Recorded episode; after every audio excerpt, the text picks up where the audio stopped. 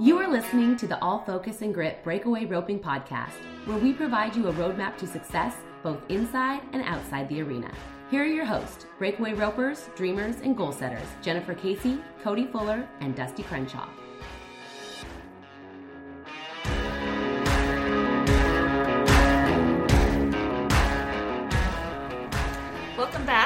Focus and Grit podcast. I'm Jennifer Casey. I'm Dusti Crenshaw. And I'm Coti Fuller. I heard Jennifer won some money at Filer. I did. I ended up second there. Yay! the calves were very fast. yeah.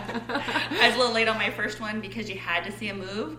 And then we're running down the arena and I'm like, oh my God, we're going so fast. Like, I'm thinking this, like, for three strides. And then, like, we're there. I'm like, I got a rope. Oh, that's awesome. So. Oh, go Maddie, go. Go Maddie, go. well, I was so late. I, I was like, oh, there's no way we're going to catch up. Oh, and then we were there, and I'm like, I have to rope it now.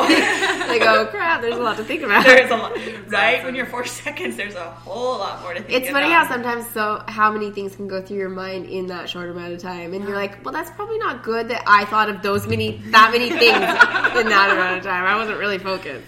Right. You know, it's funny being able to think about your runs and be like, oh, yep, I gotta hustle and go there. So I was talking to this gal that I was helping breakaway rope. Um, she's a seventh grader this year. And we were talking about when I first started barrel racing, how I literally blinked out. Like I For 20 seconds, Right. I laid down. oh come on, I was like a 19.5.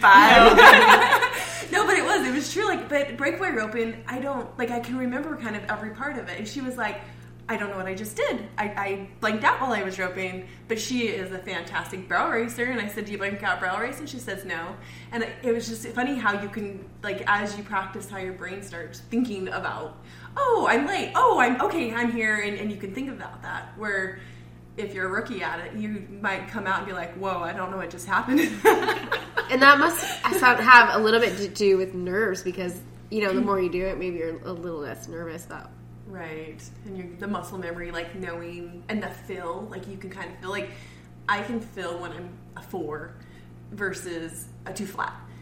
Uh, barrel racing, um, a 17 and a 19 feel the same. Actually, sometimes my 19 second runs, I'm like, whoa, I was flying. and then the announcer tells me the time, I'm like, nope, I wasn't. you're like, check the clock on that. That was that was super fast. I am getting better though. Anyways, yeah. So, um, in this episode, we are super excited um, to have our good friend Kim Smith here. Um, she's going to talk about the breakaway roping uh, horses and how the market is changing and exploding right now, especially after the American and the WPRA um, Latinos breakaway rope at the pro rodeos, and just just the crave out there for these amazing breakaway horses. We're super excited to have Kim. Um, I've known Kim since college. We went both went to Washington State, go Cougs, um, and she got her four-year degree there um, in accounting, and has then pursued being a horse broker after her daughter was born. So, called Best Fit Horse Brokers, and she is just really been the go-to person for me, and I know for a lot of people to be able to get their horses sold or to be able to match the horse and the buyer. Thank you to Kim Smith with Best Fit Horse Brokers for sponsoring the All Focus and Grit Breakaway Roping podcast. Best Fit specializes in brokering barrel horses, rope horses, and prospects, primarily in the Northwest. Best Fit is committed to being the connection that puts buyers and horses together. You can find Best Fit at www.bestfithorsebrokers.com or follow them on Facebook.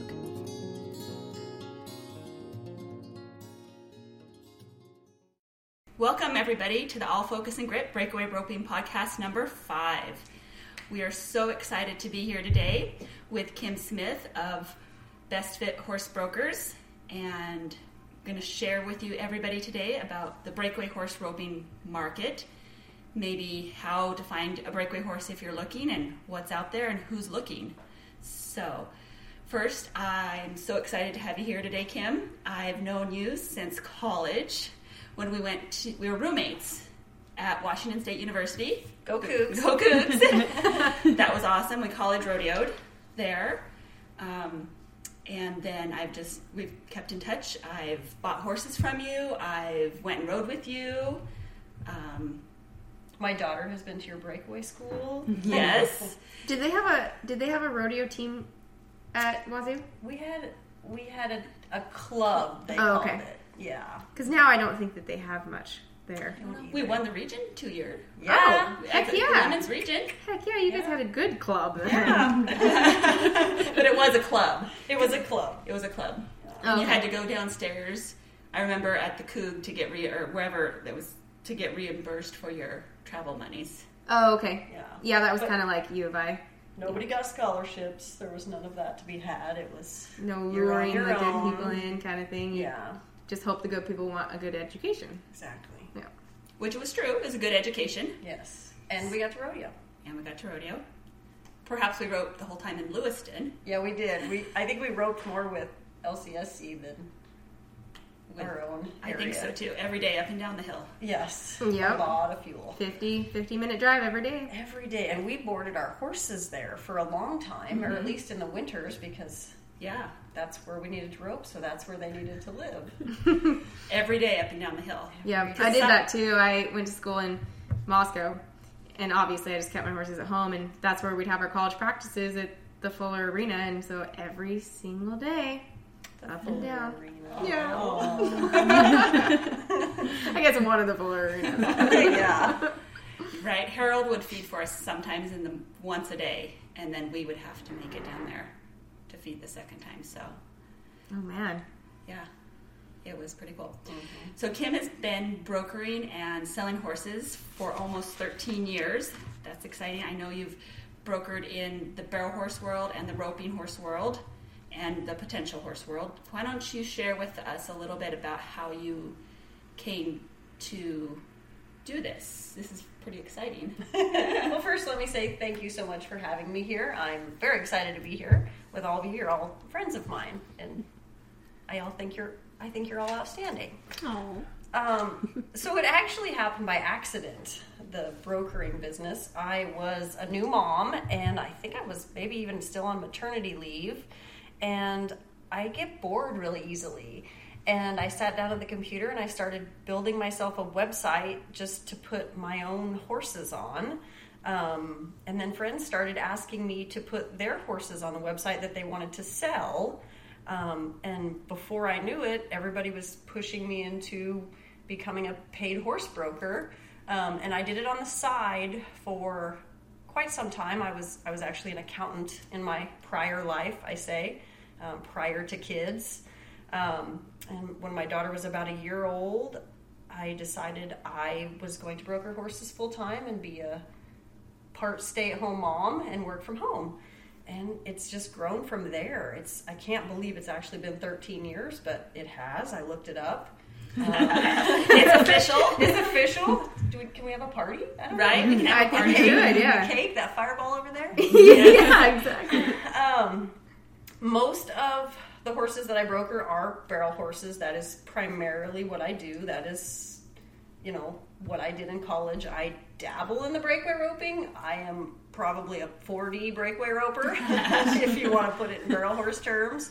Um, I love to do it, um, but I've never done it full out like you guys do. You guys are professionals at it. Um, but with the growth of the market and the industry, and now my daughter, who is 15, craves it. Um, I, I'm really putting a lot more focus into it and um, trying to expand the brokering business.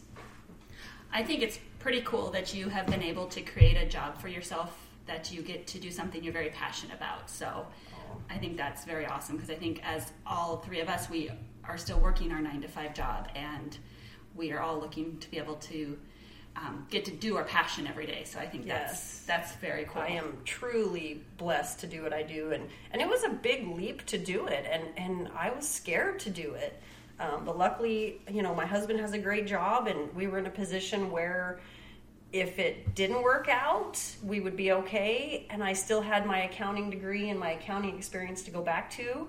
Uh, my husband asked me the other day if he thought I could, if I thought I could still go back to having a nine to five job as an accountant, and I said, "Yeah, I haven't had any CPE in a dozen years. I don't, I don't think I can do that." And if this is working out, why would you want to, right? Exactly.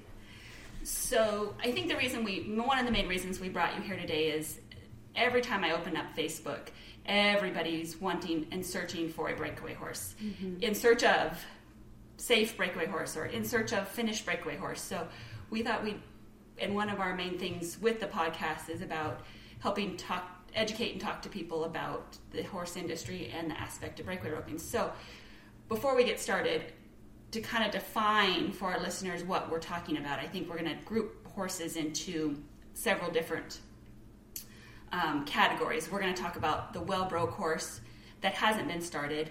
This horse would be, say, something that's been ranched on or rode, um, or has, say, you can get on it and you can ride it, but he's not fancy broke, might not lope, but he can lope a circle, but and stop, but nothing's very. He's not very quick about it. And then you added the term terminology fancy broke, and tell me how you define fancy broke. my definition of fancy broke is something that's been through a professional training program, particularly a cow horse program, either um, a reining handle, a cutting handle, or a snaffle bit, which snaffle bit is a combination of um, cutting, and fence work. Um, it's kind of a broader term, and um, I think those horses are somewhat sought after as breakaway prospects. for sure. And I I think that distinction is pretty um, good for us to have in this conversation um, between the well broke horse, a fancy broke horse, and then I would define two other types of horses: a potential horse as one that has been roped on, um, say in the practice pen. And or say to some local jackpots, so it has had some limited hauling, but doesn't have much of a re- resume. And then I would call your finished horse a horse that has a resume backing it up um, of what had he or she has accomplished. And then we can put over here like the bad cats, those really ones that we would all like to have, but um, I never see them for sale. Yeah, those ones are not for sale. and if they are, it's going to be a lot of money. right. So that's kind of um, how we, I think, should define horses, and we've all ridden all of these different types of horses, and so I think it'll be an interesting discussion. So, Sure. yeah. I think uh, so. I'm going to ask a bunch of questions and then we can talk about it. So I think the first one is how much should I spend on a breakaway horse? that is an awesome That's- question. and that's a very personal question. I I always tell people don't spend more than you can afford. I've had parents come to me and say, You have to find the perfect horse because I'm putting every spare dime I have into this horse for my kid and I can't afford to do it again. I don't recommend doing that. Um, you know, horses break their legs, and even if they're insured, you can have a horse get hurt in a way to end its career that won't pay you out an insurance policy. Um, so I always tell them know what you can afford. Um, What about, let's kind of break it down this way. So if I go out and I found a well broke horse, how much is that horse worth versus a fancy broke horse? okay, I think that's a good starting point Yeah, because that is that um, is. And first, let me say they're worth a lot more than they were a year ago because all the changes in the breakaway industry and the huge growth that we're seeing, which is so exciting, it is it's exploding the market. Probably Um, even a huge difference after the American aired. Yes. I mean, Oh, just a couple months ago, there was a huge change. there was a huge push. I- I got so many calls from parents. You know, my kid, my kid is wanting to be a breakaway roper now. That's their new dream. It's not just the breakaway is an extra sport they want to do for the all around. Oh, These yeah. kids want to be breakaway ropers. Yep. Um, So So yeah, awesome. Yay! it's so it is exciting. awesome, and now your business is going to be expanding. Yeah, exactly. and my daughter's one of them. She's 15 years old, and we've tried forever to get her interested in breakaway. And she's been watching the three of you, and, and she idolizes Jennifer, probably because I do too. And she watches her and what she's been doing, and she's, Mom, I want a breakaway. I want a breakaway. And she goes out, and I'll catch her in the barn roping the bale. And Yay! That's awesome. And you remember when we had to like push her to do that? yes, it was, yeah. And now she wants to do it. She's excited and watching the American and watching a youth win the American. That's It- huge. Well, it's it pretty motivating thing. to have. Now that we can have bigger goals in breakaway roping, it motivates you a heck of a lot more than well. okay, I gotta rope the bale for you know for Yes. my couple rodeos a year kind of thing. Yes, you have a bigger why. Mm-hmm. You have a bigger why Exactly. than I you like used that. to. I like that. Um, so, does it change much if you have a well broke or a fancy broke horse if it's been started in the breakaway? Does that change? I think it does now. pricing? I think it does now. I think two years ago I would have said no. Breakaway was just an add-on. Hey, if it also breakaways, great, but that's not what we're looking for. Now people are specifically looking for breakaway horses and breakaway prospects. Mm-hmm. You know, I feel like two years ago I could have went out and bought a breakaway prospect for five thousand.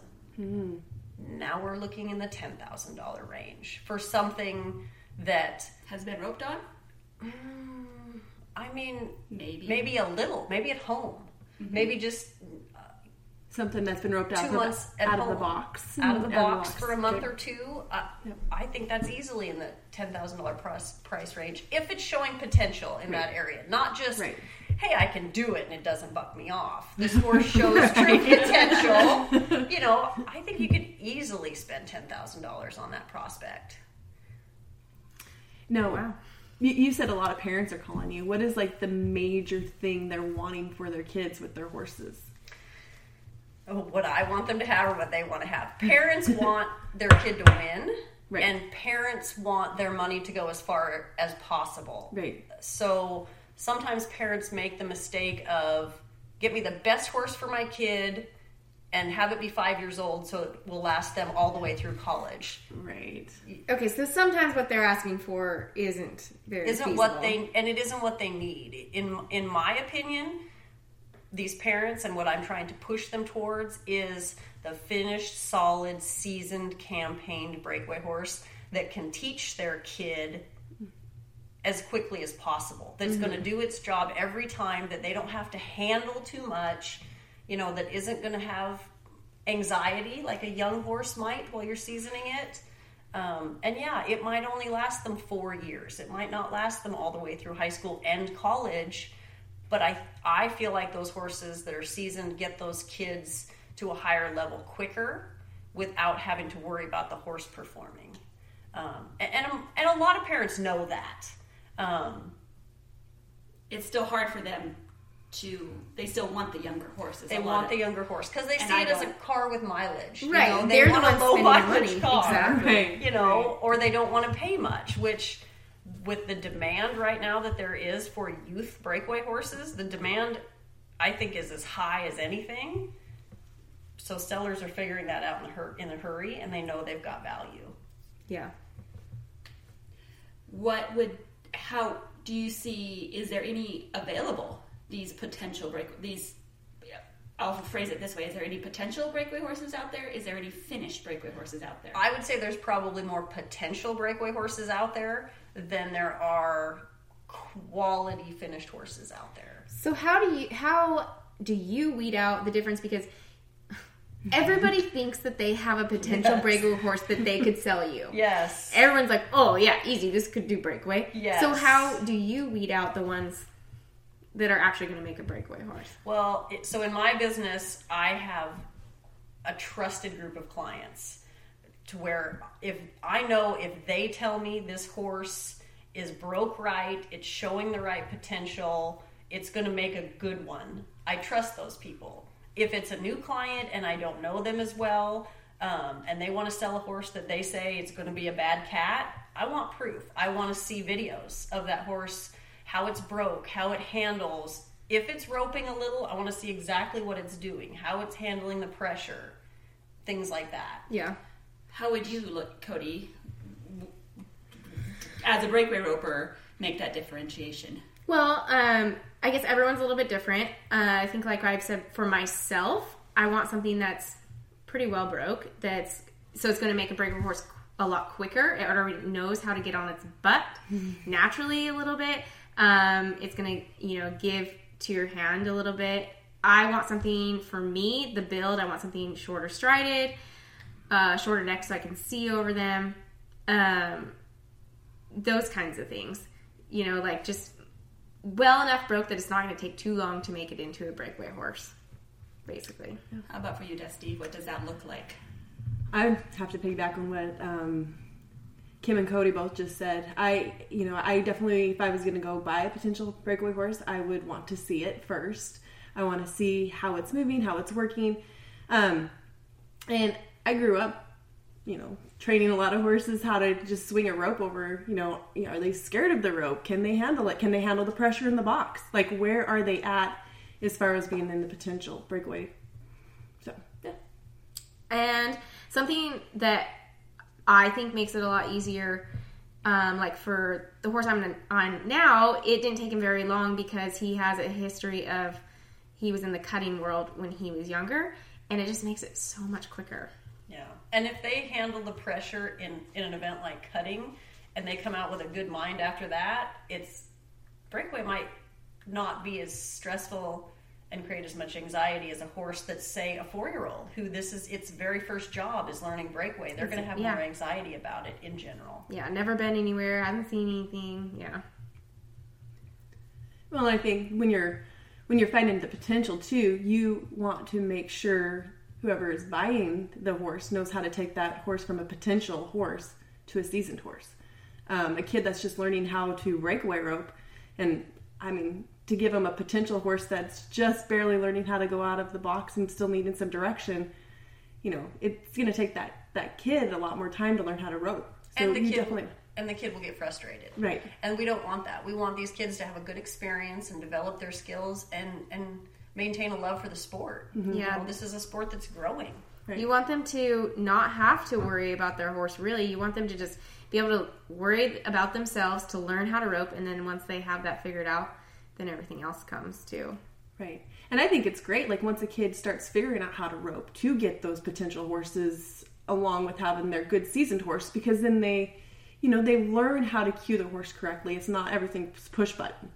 So, what do we look for? And we're kind of talking about this in a potential or finished horse. So, when we see an ad roll across Facebook or we go to look at a horse in person, like what's the first thing that catches your eye?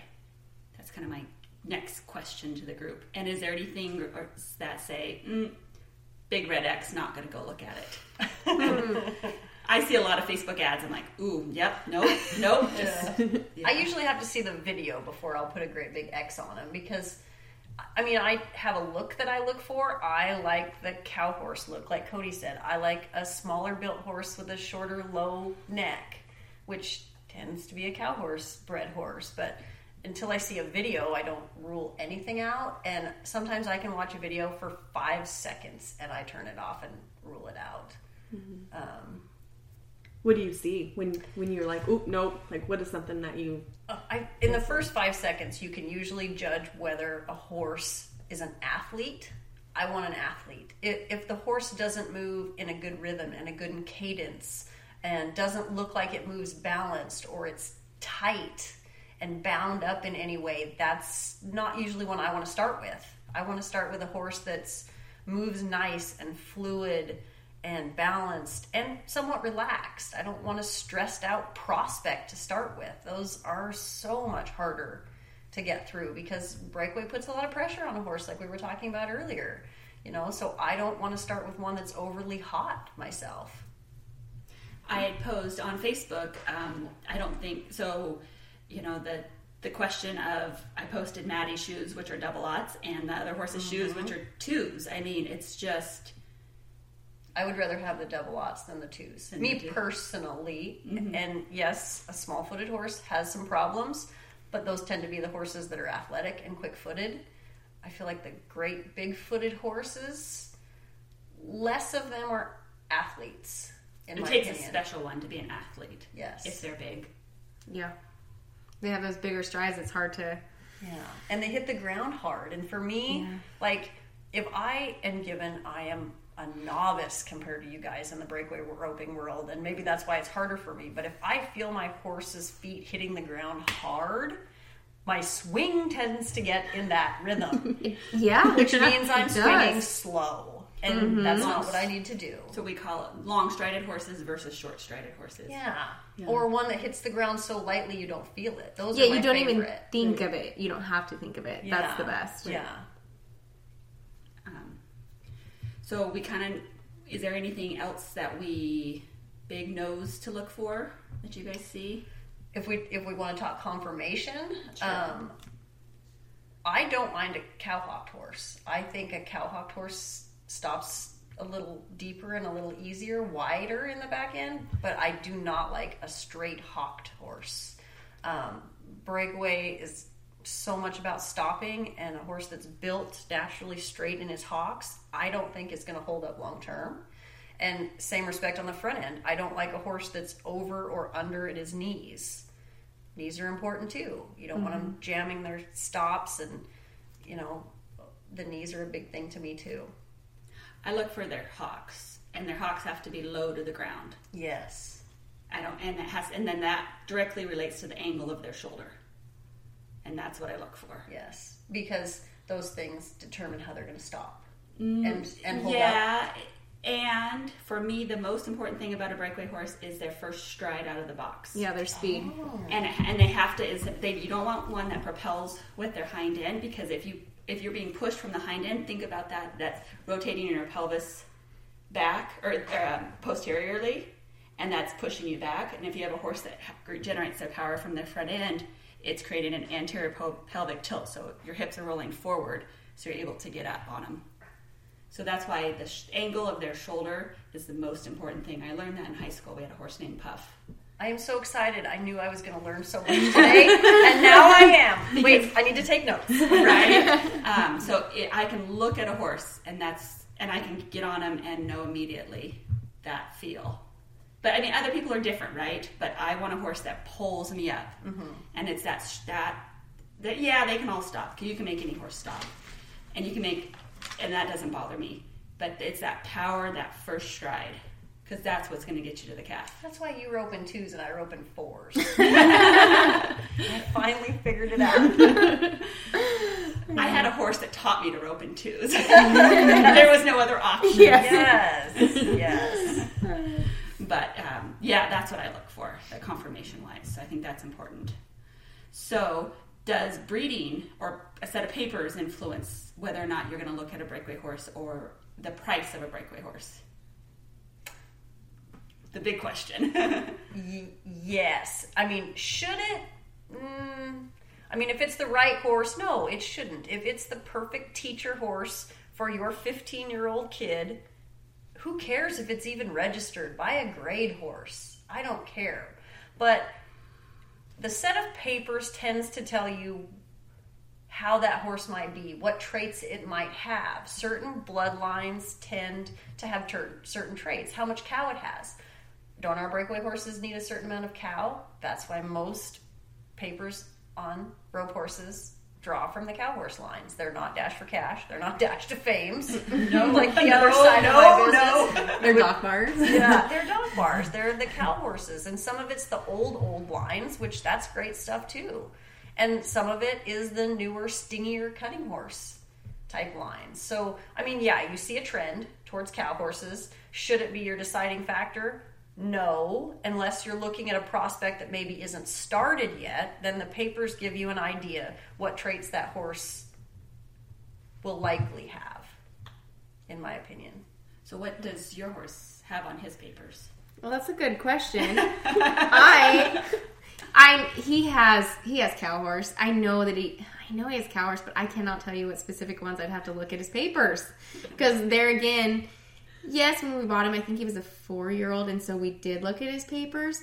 But he was already, you know, we knew he was cutting. He was um, who we bought him from had already put some uh, mm, well, maybe a couple days of roping on him, but so we knew we could do it. So, but so I don't really even remember. How about you, Dusti? She's Googling, just to the listeners who can't see this, Dusti is Googling her horse's pedigree.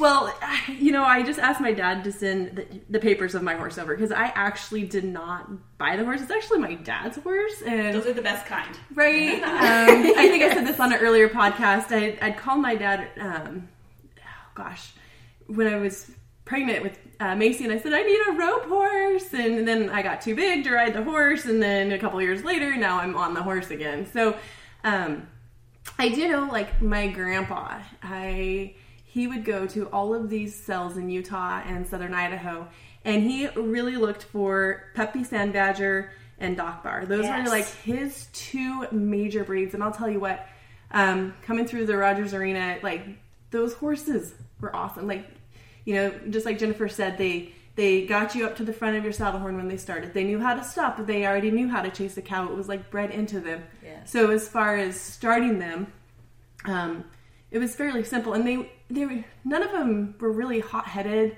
They were really easy. Um, so yeah, that's those were our two main was the Doc Bar and Peppy San Badgers. So to answer your question, funny enough, um, it does have Peppy San Badger in it and um, Doc Bar in it. Perfect. Of course it would. It came from the Rogers. because that's what my grandpa like and he had those western horsemen and i'll tell you what my grandpa he's 97 right now and if you sit down and talk to him about horses like he'll talk to you all day long like he knows every single um, cutting reining horse what it does how much it's won like he is down to the I could sit To and the talk penny. with him all day long. oh yeah I need his number. So he's awesome. Like my, that's who I actually rode horses for when I was in high school. Is my grandpa? He would. I mean, I literally had ten colts a day to ride when I was in high school. I mean, I was out there from sun up to sundown as a kid, and whenever he would come by, he'd come by on his four wheeler because he was a farmer and he'd be out in the field and he'd come by and, and visit, and I'd still get be getting paid like an hourly wage wage from him like when I would sit there and talk to him, he would always talk about this breeding or that breeding and how this would work and how that would work. And it, he was he was like a walking encyclopedia for roping horses or potential for roping horses. So Yeah. yeah, yeah. Do you see um, certain breeds more available or out there or in the Northwest, roping horse, cow horse wise? Certain studs that are more prominent in the Northwest. I know. I know. Once we go outside the Northwest, it's different studs, but it seems. Yeah. I I don't really know. So to be totally honest, I don't feel like in the in the past people have bred primarily for breakaway horses, and I think there's going to be a change in that. I think you know barrel racing. I'm going to compare to barrel racing because that's the majority of my business. There are very specific bloodlines for very specific types and styles of barrel horses. There's the Dash Ta Fames and the Frenchman's Guys. Those two own most of the industry. When you talk about breakaway horses, you just talk about in general cow horses. Mm-hmm. You know, mm-hmm. and I honestly think there's a huge opportunity in this market for stallion owners to start pinpointing their offspring to this this new huge opening market. And i think people are going to start doing that. Um, there there are a lot of i'm a huge fan of frenchman's guys. There are a lot of sons of frenchman's guys in the northwest and that's almost everything that's in my pasture but one is frenchman's guy on one side or the other. Um, i think the more people that start to try those are going to like those for breakaway roping um, in- Well, they do make good head horses, we know. So why not, right? Yeah. Yeah. And then in general, it's just the the cow horse lines. You know, California has a lot of I hate to use the term washed out, but that's what they call them. Horses that don't quite make it in in the cow horse industry. And California is huge in the cow horse market. So a lot of stuff that comes out of there is, you know, for lack of a better term, washed out, but that doesn't mean not good That's for those are the ones we want. those want. are the ones most people want. And Because they're those fancy can be- broke and we can get them to and run. those Exactly. can be anything from you know the High Brow Cats to the dual peps and Dual Reys and you know gosh there's so many bloodlines out there and um, some of those lines are a little stingier than others and a lot of the calf ropers and maybe breakaway ropers like a little sting in your horse but then Just they don't depends how much you want to ride them. yes and how long it wants to take to get there. Yes. They're going to be much better when you get there, but it's going to take a while. yes. A lot more box work too. Yeah.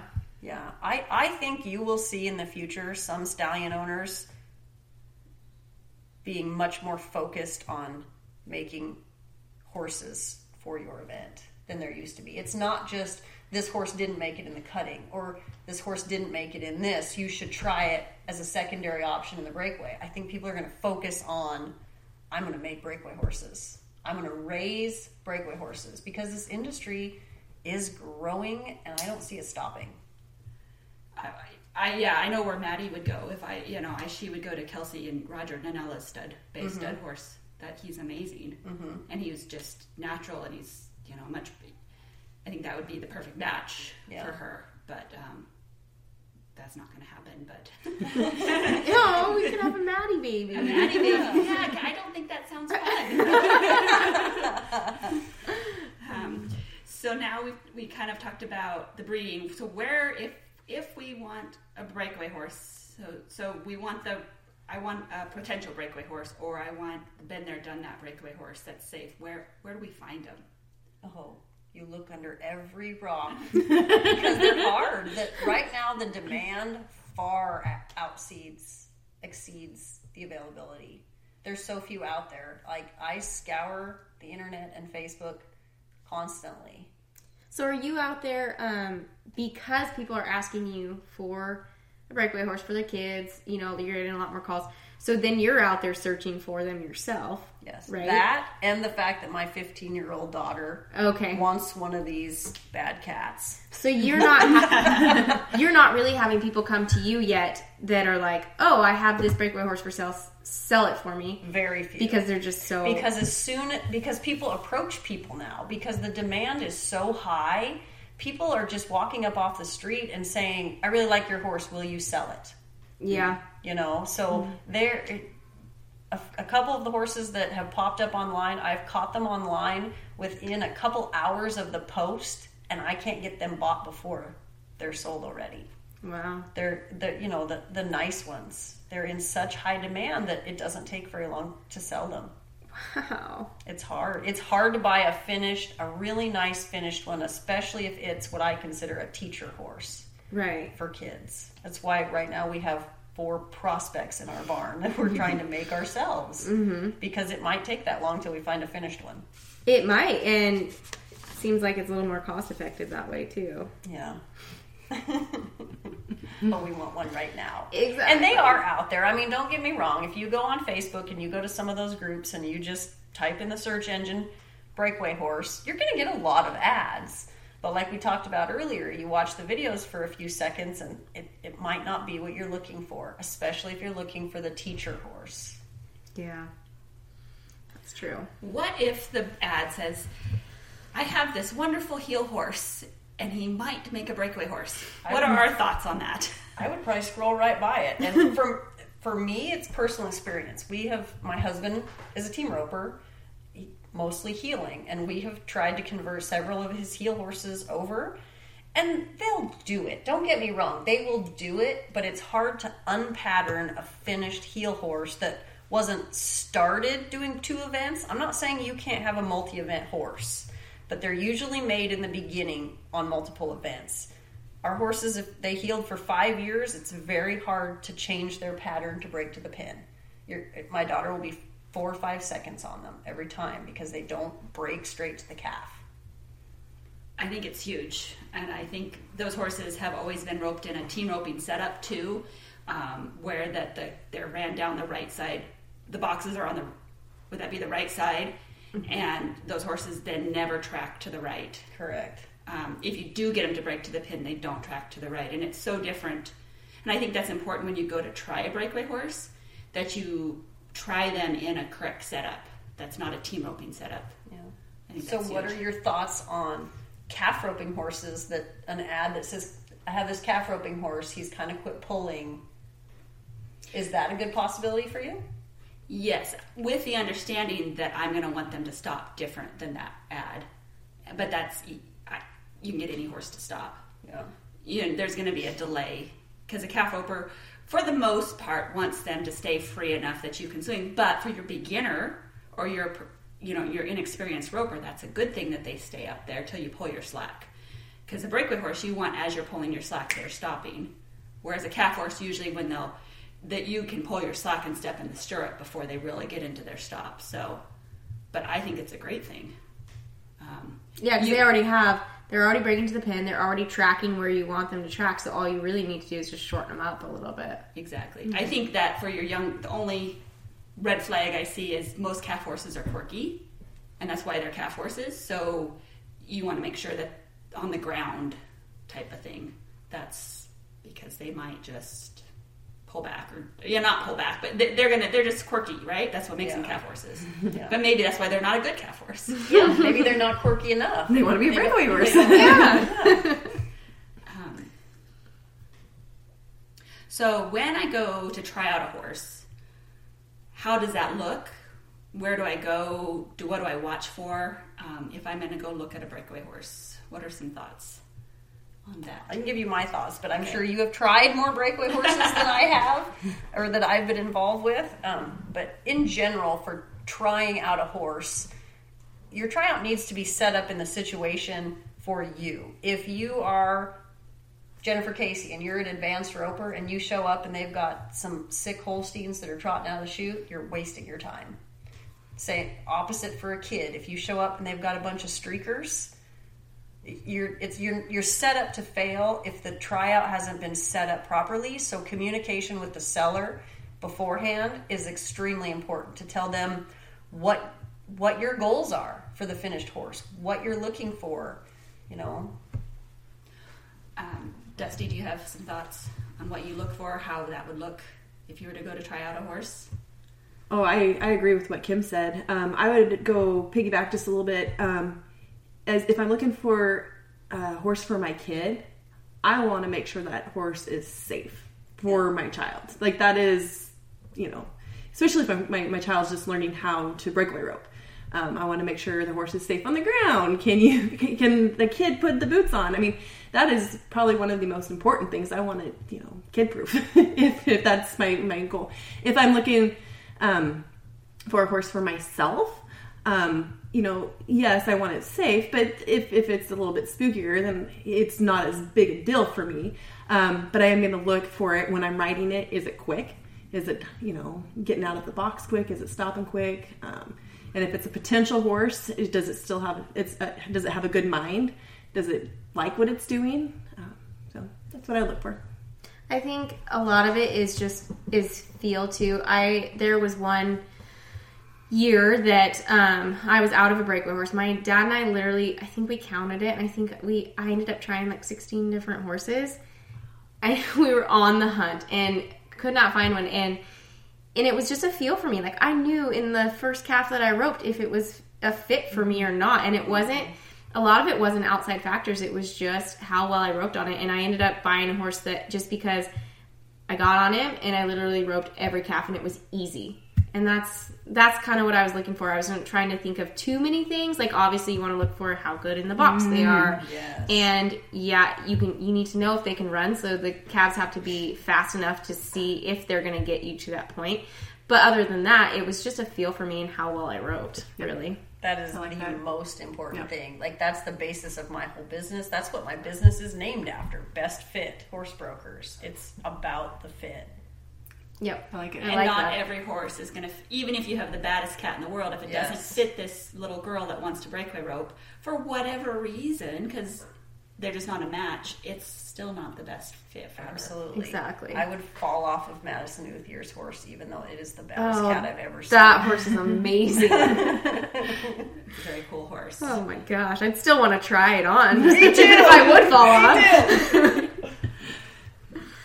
but that was yeah. Um,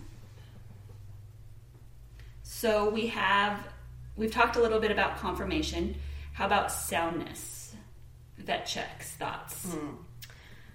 Again, it depends what you're looking for, and you have to know what you're looking for. If I'm looking at a prospect, or if my buyer is looking at a prospect, soundness is important because you're looking at long term and will it hold up when it hits full workload.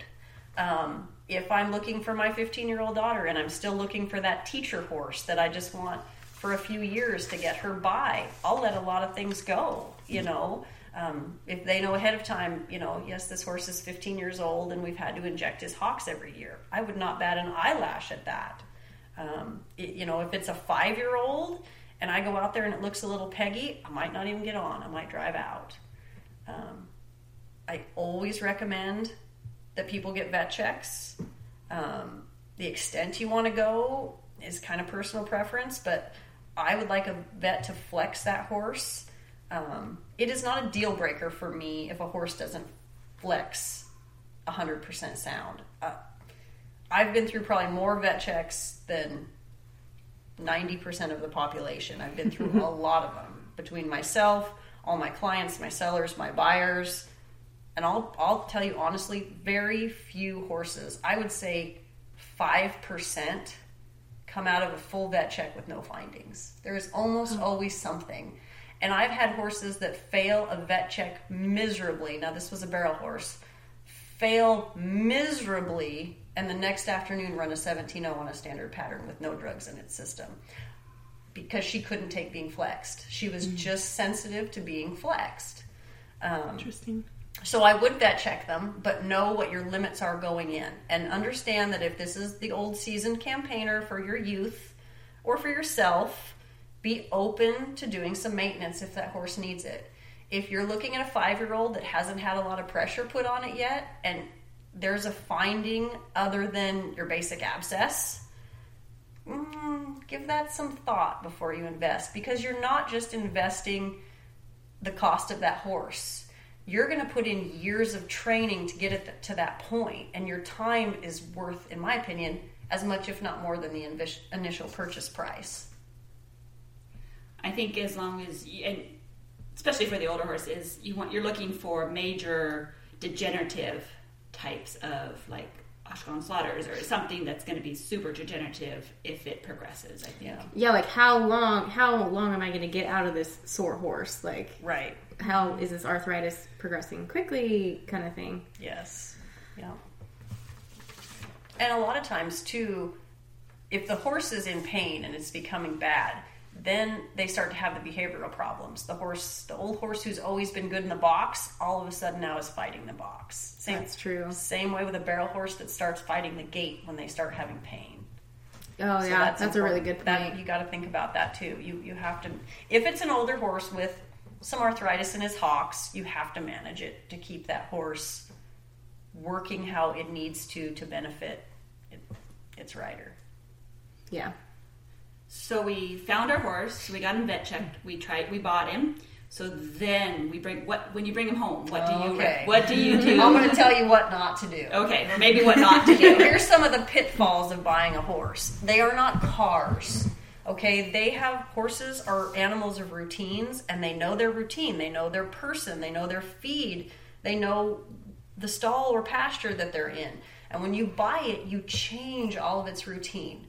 You in in a way you take away its confidence. So the less you can change for that horse in the beginning, the better. Um, I have so many people that are like, "Oh, I can't wait to get this horse home. I'm going to change its whole feed program," and then they wonder why it colics, you know, or why it gets hot because they start dumping the grain to it because they thought it needed a little more weight than it was hmm. carrying when they bought it, and now that hmm. horse has an ulcer or it's hot in the box. Try not to make a million changes. Don't go changing its headgear if it isn't really necessary for a while the first thing you need to do with your new horse is build the relationship with that horse. It needs to trust you. It's every person has a different feel. So it's gonna it's gonna feel your hands differently than its prior owner and its leg your your legs and just the way you do everything. Now given rope horses are a little bit different than barrel horses. Usually barrel horses have one rider. A rope horse may have several, honestly. So it may be already a little bit adaptable to change, but I still feel like the less you can change for that horse in the beginning all at once, the better. And secondly, don't expect to go win the world at your first roping. Give it some time. You know, you have to build the partnership first. Your timing isn't probably not going to be perfect right off the bat. There's a period of adjustment, just like a new relationship. Give it some time. Don't put too much pressure on yourself to go win because you just bought this bad cat. I'm going to go be two tomorrow, win this roping. Give it a little time. Probably rope some slow calves when you do decide to rope. I think that you know just Confidence builder. exactly versus the Corrientes. Give them some ace yeah. Yeah. and just ride and spend time and brush your horse and Yes. um, hang out with them and Yes. get to know their baseline, right? Get to know that oh, this they might have this bump here or they're okay. I can brush them here and they don't, you know, um, twitch or kick or bite you. um, because that way, if there is a change, then on down the road, you know what their baseline is. So I think that's huge. So Really good points. I like that. Build the relationship with your horse and know your horse. Know Yes, your horse. Really Yeah. good Get to know the horse and let the horse horse. get to know you. Yeah. So, um, this is kind of off topic a little bit, but when we were talking about buying like a sound horse versus, you know, a younger one that you want to make sure that they're, or like an older one that might have some issues versus a younger one that needs to be sound. So, when I was talking about how many horses I tried that year, so what I ended up buying, well, we actually ended up buying two. The truth comes out. so we bought the younger one that was sound and anyways but i loved this older horse he was i think he was like 14 or something but i didn't buy i didn't end up buying him because he got hurt right after i tried him or it was right before or something like that and i loved him. We fit so well. So then months later he healed up but he ended up with arthritis from the injury. And we still ended up buying him because he was just that perfect fit. And we weighed it out and we're like okay is this worth it? But it was because it was arthritis that we could manage with some Previcox and he turned out to be the best horse out of them all and he was even better than the younger one that i bought so so there was that that's pretty cool. Mm-hmm. So, what is your final parting device advice for breakaway ropers that want to buy a breakaway horse? buy the horse that is right for you. Know exactly what level you're at and and write down your goals. Know what know what you want to do. Attainable goals and then think of the characteristics that your horse is going to need to meet your goals. Don't think what what I need to do in 8 years. What do you need to do now? Where are you at right now and what's the next step you need to take with a horse? and go look for that horse. And it's hard. I mean, if you get tired of looking, use a trusted advisor, a, a Jennifer Casey, or call a broker like myself, mm-hmm. and and go to people who know the industry and know people, and and can help you find one that's right, and not just a random ad from Joe Schmo four states away that nobody's ever heard of. Use a trusted person. Yeah, I think that's great advice. So if you're brand new to horses or you've been in it for a while, but you're not quite sure what you're looking for, find somebody that you know has been has been doing it for a long time mm-hmm. and ask. You know, everybody's more than happy to help help you out with that Yeah. kind of thing. For sure. Because they've probably seen, if it's, especially if it's an older horse, they've Yeah. probably seen the horse or know somebody that has seen the horse. Right. So I think that's valuable information. yeah Yeah, that's good. Good stuff. Yeah. Well, thank you very much. Oh, thank you. Anna. Yes, thank yeah you it was awesome to have you I am so honored. I and I knew coming in here I was going to learn a lot, and I feel like I did. So Oh, this was good. beneficial. no for me you taught today. us a ton of stuff It a lot. That's what's been so amazing about these podcasts is just all of the great things that we're we're talking about and things that people need to know. And Yeah. if, if you want to succeed, I mean, hit, this is your homework. It's part of doing your homework. You, you've got to listen to the podcast. You've got to go online and research. If you're like, what the heck were they talking about with this confirmation and the shoulder and the hawks and stuff? Google, Google, and and then find one of us and ask, or find somebody that knows industry. And I mean, we're we're all here to help this breakaway industry grow. So I'm, I'm and just it's really growing. excited for you to It's so exciting the growth of this industry. I love it, and and I love that the kids are just flocking to Mm-hmm. it. You know, and and what you guys are doing with this podcast, you're educating this new generation of kids. It, I can't wait to see what this industry and this sport looks like in ten or fifteen years. Yeah. It's gonna be amazing. yeah. yeah, it's exciting Yeah, I'm It is. excited. it is. It's awesome. Well, thank you so much for being here, oh, and Thanks. that's it. Bye. Bye. Hi, this is Dusti Crenshaw, one of the podcasters from the All Focus and Grit Breakaway Roping podcast. I want to share something with you that I'm absolutely in love with. It is called Beachbody on Demand. It's like Netflix streaming of workout programs. It has over 700 workouts. And the part I love about it is I can take it with me anywhere. I can work out using my phone, my computer, or on my TV. So, for those of you that are looking for a workout program, Take the quick survey below in the show notes and start achieving your workout goals. Thank you, everyone, for listening to the All Focus and Grit Breakaway Roping podcast. Dream big and rope sharp.